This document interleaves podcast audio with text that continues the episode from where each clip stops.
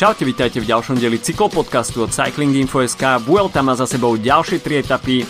Magnus Kort Nielsen na nezastavenie a Primož Roglič viac možno na zemi ako na bicykli, ale s víťaznou etapou. Takže, tiež na nezastavenie. Tiež na nezastavenie, takže to boli posledné 3 dni na Vuelte, ktoré si rozoberieme a takisto spravíme aj krátke preview klasicky najbližších troch etap dá sa povedať, uh, víkendových, ktoré uzavrú ten druhý súťažný blok. Od mikrofónu vás zdraví Adam a Filip. Čauko. No a poďme pekne po poriadku. Uh, etapa číslo 10, ktorá prišla podnivolna, uh, Rest day samozrejme môže zamávať s jazdcami, stará dobrá známa, staré pravidlo a nevideli sme nejaké veľké výkyvy v GC, to vôbec nie, ale e, jazdci sa tak, e, takisto respektíve no výkyvy v GC Zmenil sa nám uh, líder pretekov, uh, taká malá zanedbateľná vec, uh, ale medzi jazdcami na celkovej porade, ktorí sú papierovými favoritmi, tak uh, nevideli sme žiadne veľké straty. Uh, Peloton si dal po rest day viac menej trošku odpočinok, uh, naordinoval si taký deň na uh, skoordinovanie, konsolidáciu svojich síl a veľa tomu nedával a preto mala veľmi početná skupina možnosť dostať sa dopredu. No a nakoniec sme okrem uh, boja o etapové víťazstvo mali možnosť vidieť aj veľkú drámu, čo sa týka boja o červený dres a Intermarš Vanti Group Gobert dá sa povedať, že taký outsider na tohto ročnej Vuelte pred jej štartom sa zrazu teší z ďalšieho držiteľa červeného dresu a tento raz je to od Christian Eiking. A inak uh, konkurenčný cycling podcast dosť často si uh, robí srandu z toho, že uh, Intermarché ako francúzsky supermarket je prekrytý iným francúzským supermarketom, keďže Carrefour je sponzorom červeného dresu. Takže musia mať radosť sponzory týmu. Ale tak je to dosť podľa mňa e, je to je, pre malý tým, akým je uh, Vanty, tak je to kľúčové robiť niečo na týchto pretekoch. Hmm. Um, v podstate ja stále ako keby zabudám na to, že tento tým je World Tour, lebo jednoducho sa mi to spája s tými divokými kartami, ktoré dostávali nonstop na Tour de France pred x rokmi. A je to podľa mňa aj zostavou, je to taký, je to jednoducho tým, ktorý je, ktorý je podľa mňa taký pro konty, mm. ale zase podarilo sa to, mimochodom uh, v nor, norský kontingent v tomto týme bude naozaj silný budúcu sezónu um, ide do tohto týmu Alexander Kristof aj s e, ešte jedným jazdcom z e, týmu Emirátov, ktorého meno mi teraz vypadlo. A takže zaujímavé, že ak, na ako, ako si začne tento tým budovať um, nejakú identitu, možno norsku. Um, ale zaujímavosťou tiež je to, že uh, ja nejak tiež konštantne zabúdam na to, že vlastne uh, Aking je stále lídrom tých pretekov a dokonca dnes som si všimol, keď som, po, keď som pozeral dnešnú etapu na Eurošporte, že zabúdajú na to aj komentátori, konkrétne Sean Kelly napríklad, keď uh, bol pád, v ktorom uh, sa ocitol Roglič, tak hovoril, že všet, nie, nie, nie, všetko je v pohode, lebo predsa červený trest tam nebol a až po asi minúte si komentátori uvedomili, že sa úplne doplietli a že áno, červený dres tam nebol, pretože Roglič nie je v červenom drese. Čiže je to zaujímavá situácia, ale na druhej strane, jasné, včerajšia etapa nebolo vyslovene horská, a skôr to bol proste taký múr, ale um, Iking sa tam udržal a ten, tie dve minúty tam ešte stále sú. Vôbec by som sa nedivil, ak, ak nejakým uh, dobrým uh, ustriehnutím pretekov sa si uh, od Christian Eiking udrží aj top 10, možno dokonca aj trochu vyššie, keď, keď to pôjde takto ďalej, pretože um, tie minúty, ktoré má uh, už len na Rogliča sú to viac ako 2 minúty, ale tiež na zvyšok uh, konkurentov v GC, tak sú už celkom solidné, akože ak, ak nevybuchne totálne v, v kopcoch, tak môže kľudne skončiť v top 10. No, spomínali sme uh, takisto aj tú GC skupinu papierových favoritov, uh, ktorá pustila dopredu únik a v podstate napriek tomu sme videli, že uh, niektorí jazdci sa snažili získať nejaké sekundy na svojich konkurentov. Konkrétne teda môžeme spomenúť Primoža Rogliča, ktorý pôsobí na tejto VLT veľmi agresívne a v podstate každý výškový meter e, má nejakú ambíciu využiť e, vo svoj prospech. E, druhá strana mince je, že po výškových metroch prichádzajú aj zjazdové metre, No a tam Roglič takisto chce byť veľmi agresívny, ale Roglič nepatrí úplne k zjazdarom typu Nibali, typu Matej Mohorič a, a vidíme, že Roglič má problém trošku udržať takú chladnú hlavu v tých zjazdoch a nekalkuluje príliš s tým možným rizikom, ktoré prinášajú takéto zjazdy a vidíme, že stalo sa to aj v etape číslo 10, eh, keď sa porúčal k zemi na veľké šť- jeho šťastie eh, bez nejakých vážnejších dôsledkov.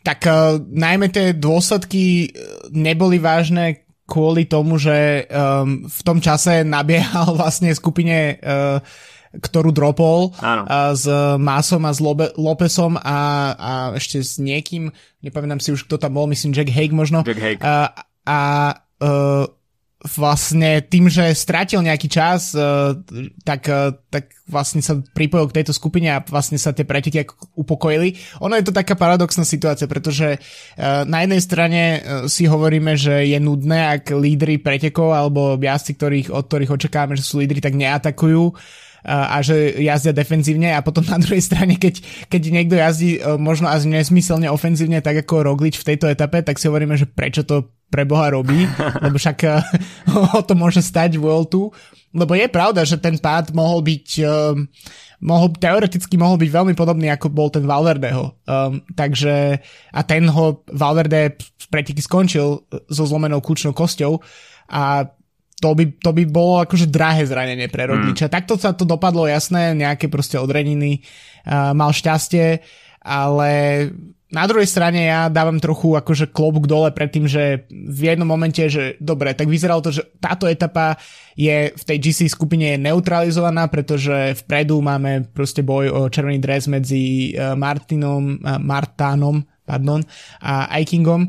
A uh, táto skupina lídrov si zostane, proste si bude kontrolovať preteky pomaly štvrť hodinu um, nižšie.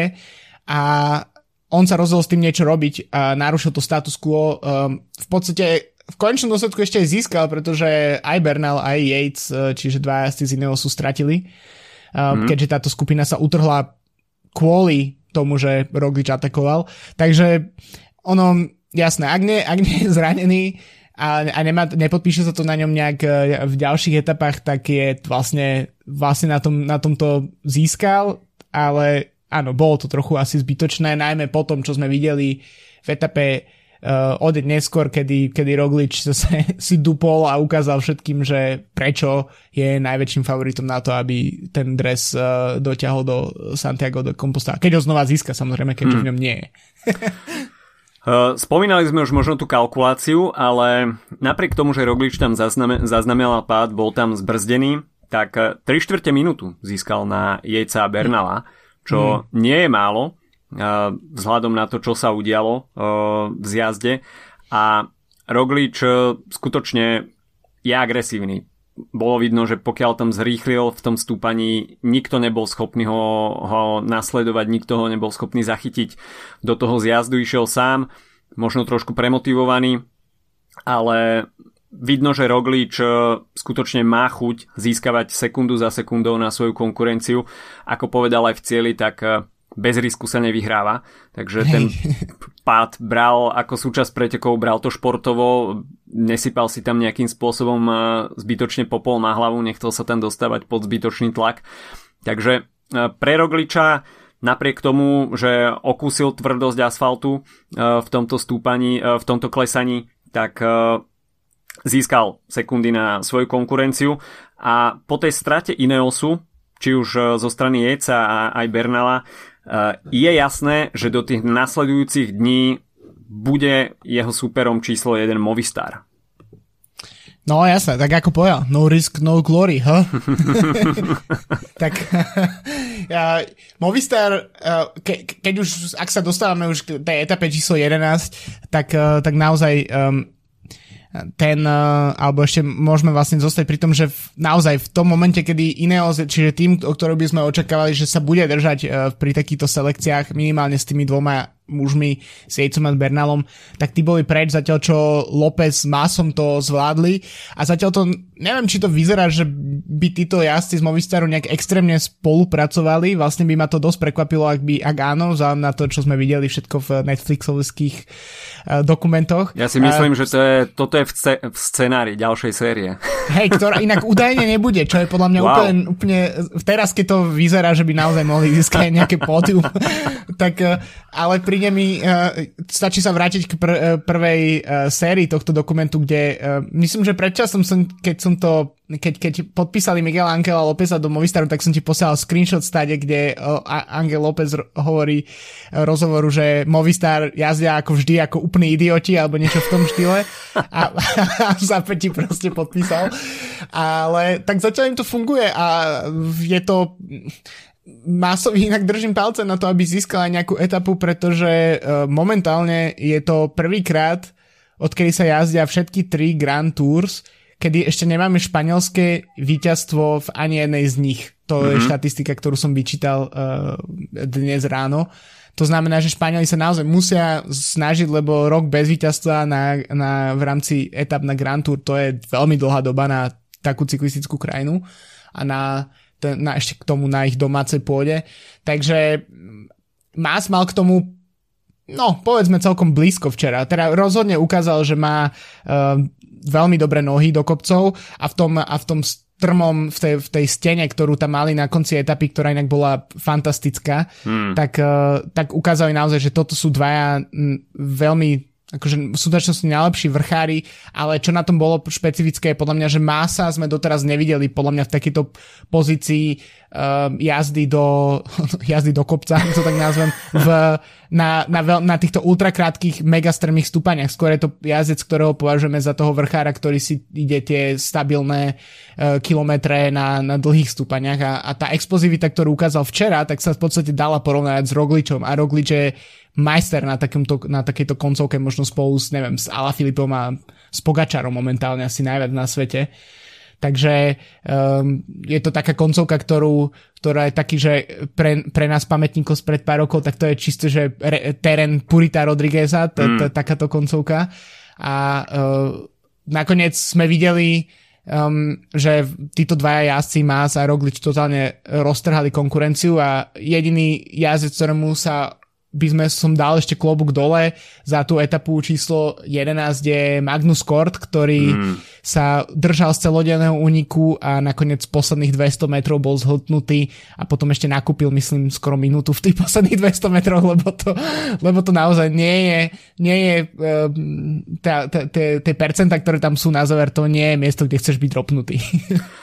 Toto bol skutočne paradox toho záverečného kilometra. Neviem, či niekedy bol záverečný kilometr takto dlhý, pretože Magnus Kort tam skutočne narazil na tú stenu. Posledné 2 kilometre mal tam ešte ja neviem, 20-30 sekúnd náskok, mm. ale skutočne už bolo vidno, že má nakúpené po tej e, snahe a bola asi iba otázkou času, kedy, kedy ho niekto skutočne uh, rýchlosťou svetla predbehne a Magnus Kort bojoval, ten bojoval 300 metrov pred cieľom, tam v podstate prišiel ten atak uh, Rogliča s Masom a Magnus Kort bol dobehnutý a potom v podstate sa už iba precikcakoval do cieľa, tam nabral tú minútovú stratu, takže také, také blízke a ďaleké bývajú víťazstva na Grand Tour s takýmto záverom, ale myslím si, že zaradenie takéto steny na záver brutálne dobrý krok od organizátorov. Super. Toto sa muselo páčiť snať každému. Toto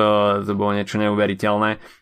A Roglič tam opäť predviedol svoju neuveriteľnú agresivitu a toto je presne pôda, ktorú on má rád. A proste deň po páde, kedy by si väčšina jazdcov fakt naordinovala klídeček, proste nejako prežiť tú etapu, pofúkať si rany, nech sa všetko zahojí, tak Roglič absolútne, idem si po etapu Takže využil absolútne všetko. Samozrejme, každému puklo srdce, keď tam Magnus Kort eh, bol dobehnutý. Asi každý ho tlačil očami, nech to tam proste dá tú etapu, ale nevydalo.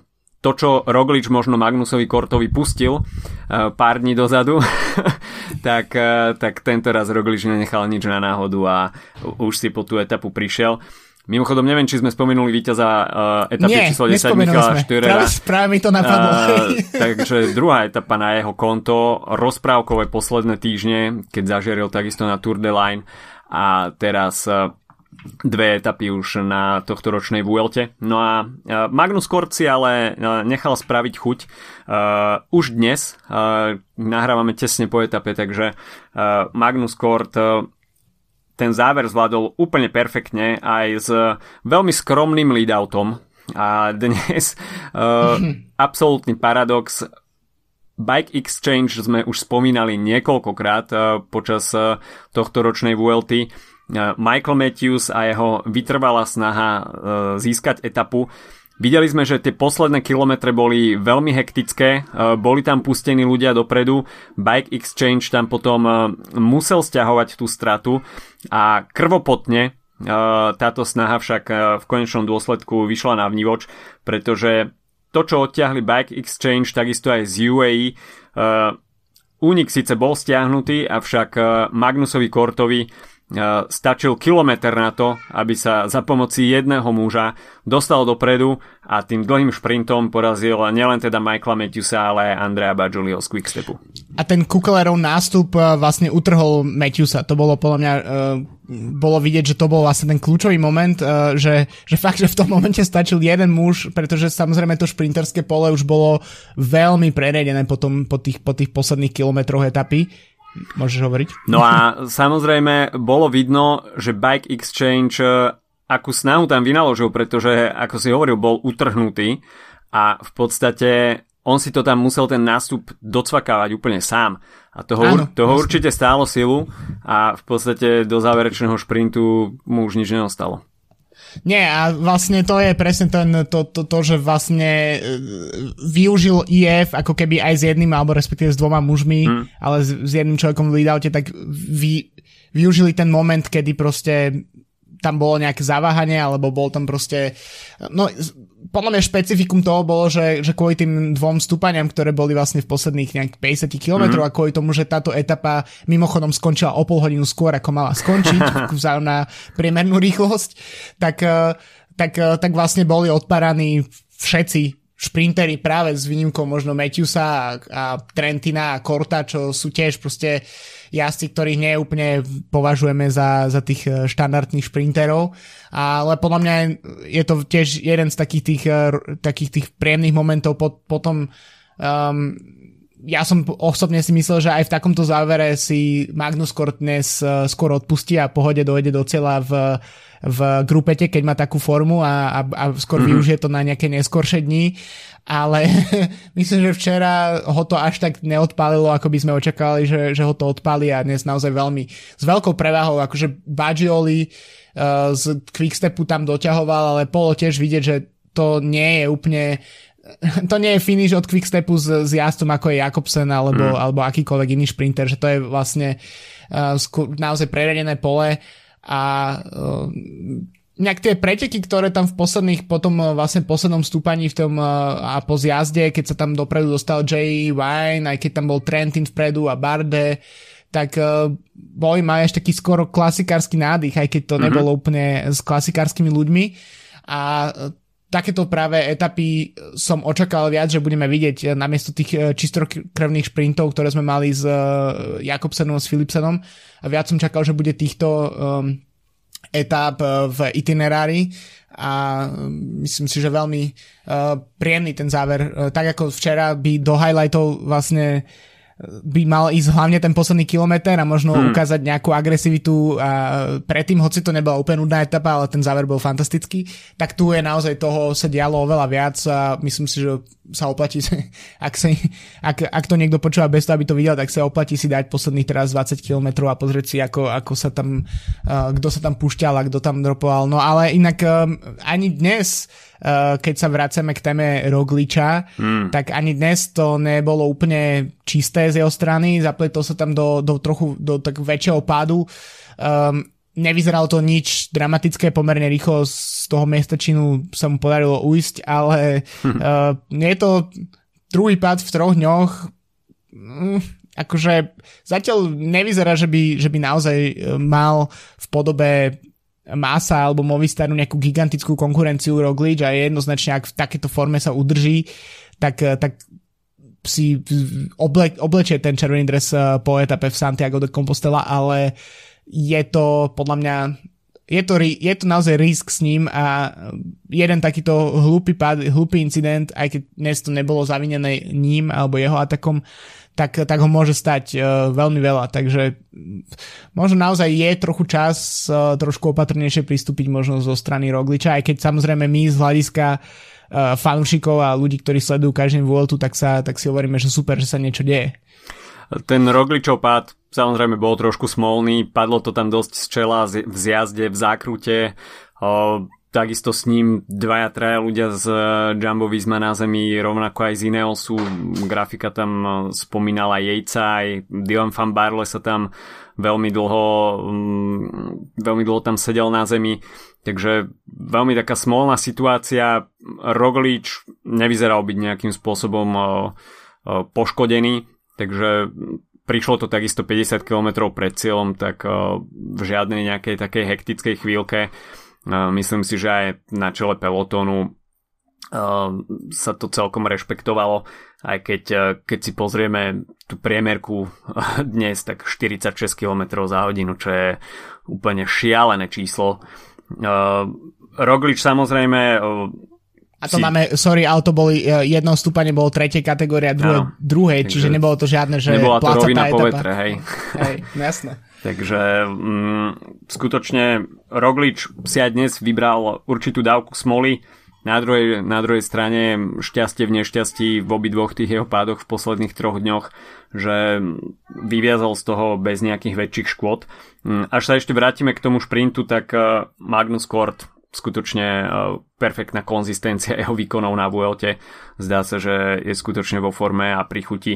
Andrea Bajoli, tak e, je to taká druhá karta Quickstepu e, na tohto ročnej Vuelte. Mladý talianský šprinter, ktorý má pred sebou veľkú budúcnosť, stále má iba 22 rokov, takže aj takto je, dá sa povedať, v nejakom dá sa povedať, na skúsoch, až by sme to takto povedali.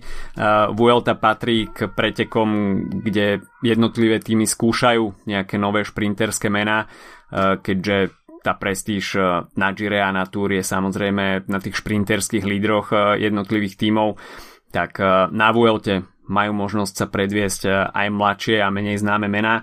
Uh, Mateo Trentin, ten sa tam takisto zapojil do toho šprintu. Uh, UAE tam pre ňo pracovalo posledné kilometre, ale uh, v konečnom dôsledku to stačilo iba na 4. miesto. No až sa pozrieme na GC po týchto posledných troch dňoch, tak Roglič si iba upevnil svoju pozíciu medzi top favoritmi, avšak svietia mu tam tie dve minúty na, od Christiana Eikinga, kde sa bude musieť posnažiť, aby ho vyzliekol z červeného dresu. Samozrejme, ten priestor tam je ešte veľký. E, v najbližších troch dňoch prídu aj dve horské etapy. Takže už tam budeme môcť vidieť e, znovu súboj o červený dres. A myslím si, že aj z hľadiska tohto, že vidíme striedanie v červenom drese, je tohto ročná Vuelta pomerne zaujímavá.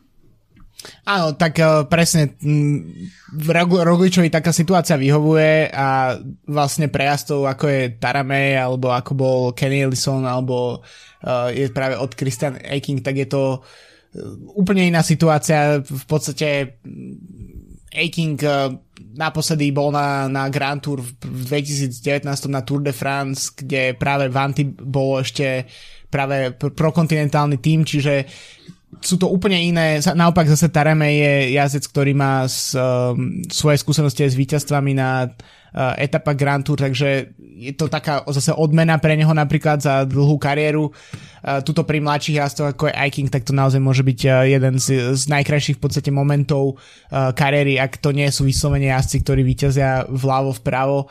Takže je to podľa mňa presne ako hovoríš, že to trochu, trochu oživenie, aj keď samozrejme aj ja som trochu už blbnutý a automaticky rátam s tým, že Roglič je líder, a, ale, ale stále nie je. No. Takže že nemyslím si, že, že by niekto rátal s tým, že by, že by to Iking nejakým spôsobom udržal. Um, ale a takisto ani o um, Guillaume, Guillaume Martin, o ktorom sa hovorilo nejaký čas, že by mohol byť uh, GC jazdec, ale takých GC jazdcov z Francúzska už sme mali kopec a, a nikdy sa nikdy žiaden nový Bernard Ino z toho nevyš, nevzýšiel. Mm. Takže tiež by som sa až tak v toho nebal a, a myslím si, že buď Roglič, alebo ak sa stane čo Rogličovi, tak, eh, tak Movistar si to uh, odkočíruje a uvidíme, no tie, tie, tie ďalšie etapy, ten profil najmä v tom treťom týždni bude, bude brutálny a bude mm, pasovať práve len už v podstate vrchárom. A tak som tiež celkom zvedavý, že ako sa v, tej, v tejto situácii s tým um, vyrovná uh, od Christian Ecking, pretože práve po mne vo väčšine pretekov, ktoré kedy musel štartovať, tak to nebolo pre neho relevantné si sa držať vpredu a podobne. Práve po mne si proste väčšinu pretekov odjazdí niekde e, v grupete alebo na hranici grupeta pri tých ťažkých samozrejme pretekoch. A uh, takže je to úplne nová situácia a uvidíme, že či z toho nebude nejaký um, nejaká situácia, že, že to bude trošku náročnejšie pre peloton alebo respektíve pre tých lídrov si to stiahnuť, ako, ako by sme očakávali. No Intermarš Vanty si teda oživili svoj šatník dresov. Až by ste tak chceli spraviť aj vy, tak uh, môžete skúsiť uh, značku Taktik, uh, ktorú distribuje na slovenský trh Girona Pro Sport. Uh, takisto na Cyclinginfo.sk si môžete prečítať recenziu z môjho pera, keďže sme mali k dispozícii uh, vyskúšať dresy a bipsy uh, taktik. Uh, veľmi podarené kúsky, celkom minimalistický dizajn, ale super race fit, takže Filip vám povie, čo musíte splniť, aby ste získali 10% zľavu na nákup. Čiže všetky produkty značky Tactics Girona Pro Sport môžete získať s 10% zľavou po zadaní kódu cyklopodcast 10 GPS, čiže cyklopodcast 10 GPS a uh, každý, každý, každý vlastne predaj nielen ušetrí vám peniaze, ale aj podporí priamo náš podcast a tak ako, ako Vanty dostáva logo Carrefouru každý deň, tak vy si môžete, ako hovorí Adam, získať nové, nový dres do kolekcie, ktorý je teda vyzerá lepšie ako ten od Vanty rozhodne. Bez, Car- bez Carrefour reklamy. Bez Carrefouru aj bez Intermarše, uh... aj bez iných reťazcov. OK, poďme sa pozrieť na to, čo čaká jazdcov na Vuelte najbližšie 3 dní, piatok, sobota, nedela, takže e, víkendové menu na tohto ročnej Vuelte. E, v druhom týždni už v piatok zajtra 204 km dlhá etapa, ktorá bude finišovať vo Villanuova Serena Uh, rovinatá etapa, takže očakáva sa tam uh, šprinterský dojazd, ďalšia šanca pre šprinterov. Mimochodom, uh, súboj Jakobsen, Philipsen už neuvidíme, keďže Jasper Philipsen uh, opustil štartové pole Vuelty, takže o jedného super šprintera na uh, Vuelte menej. Uh, zo zdravotných dôvodov Philipsen musel odstúpiť. A uh, etapa číslo 14, tak tá bude z pohľadu GC určite oveľa zaujímavejšia, keďže Eh, bude to horský charakter, eh, finish na vrchole stúpania 3400 výškových metrov a finišovať sa bude na vrchole stúpania Pico Vuercas. Snad som to dobre vyslovil. Eh, určite. Určite áno. okrem teda bodov do vrchárskej súťaže na tomto stúpaní prvej kategórie uvidíme stúpanie 14,5 km dlhé, priemerný sklon 6,2%, v maxime 15%. Zaujímavá bude najmä teda tá posledná tretina, kde si to bude držať tých 6-7%, ale myslím si, že pomerne zaujímavé stúpanie na konci dňa. A etapa číslo 15, takisto ostaneme v horskom profile, tých stúpaní tu bude viac. Finišovať sa síce nebude na nejakom úplne monštruóznom stúpaní, ale Počas etapy jazdci takisto nastúpajú 3600 e, výškových metrov a najdlhšie stúpanie bude 20 km stúpanie Puerto de Mijares 20 km s priemerom 5,5%. Avšak e, nebude to, to záverečné stúpanie. Na záver sa bude stúpať na stúpanie tretej kategórie a cieľ bude po takom miernom zjazde ešte. Takže hoci teda výškových metrov celkom požehnanie, tak záver nebude na vrchole stúpania, ale bude tam ešte mierny zjazdík. Možno šanca pre nejaký veľmi odolný únik. Takže toľko najbližšie 3 dní na Vuelte. Počujeme sa opäť počas rest day. Majte sa zatiaľ pekne, užívajte víkend aj s Vueltou. Čau, čau. Čau.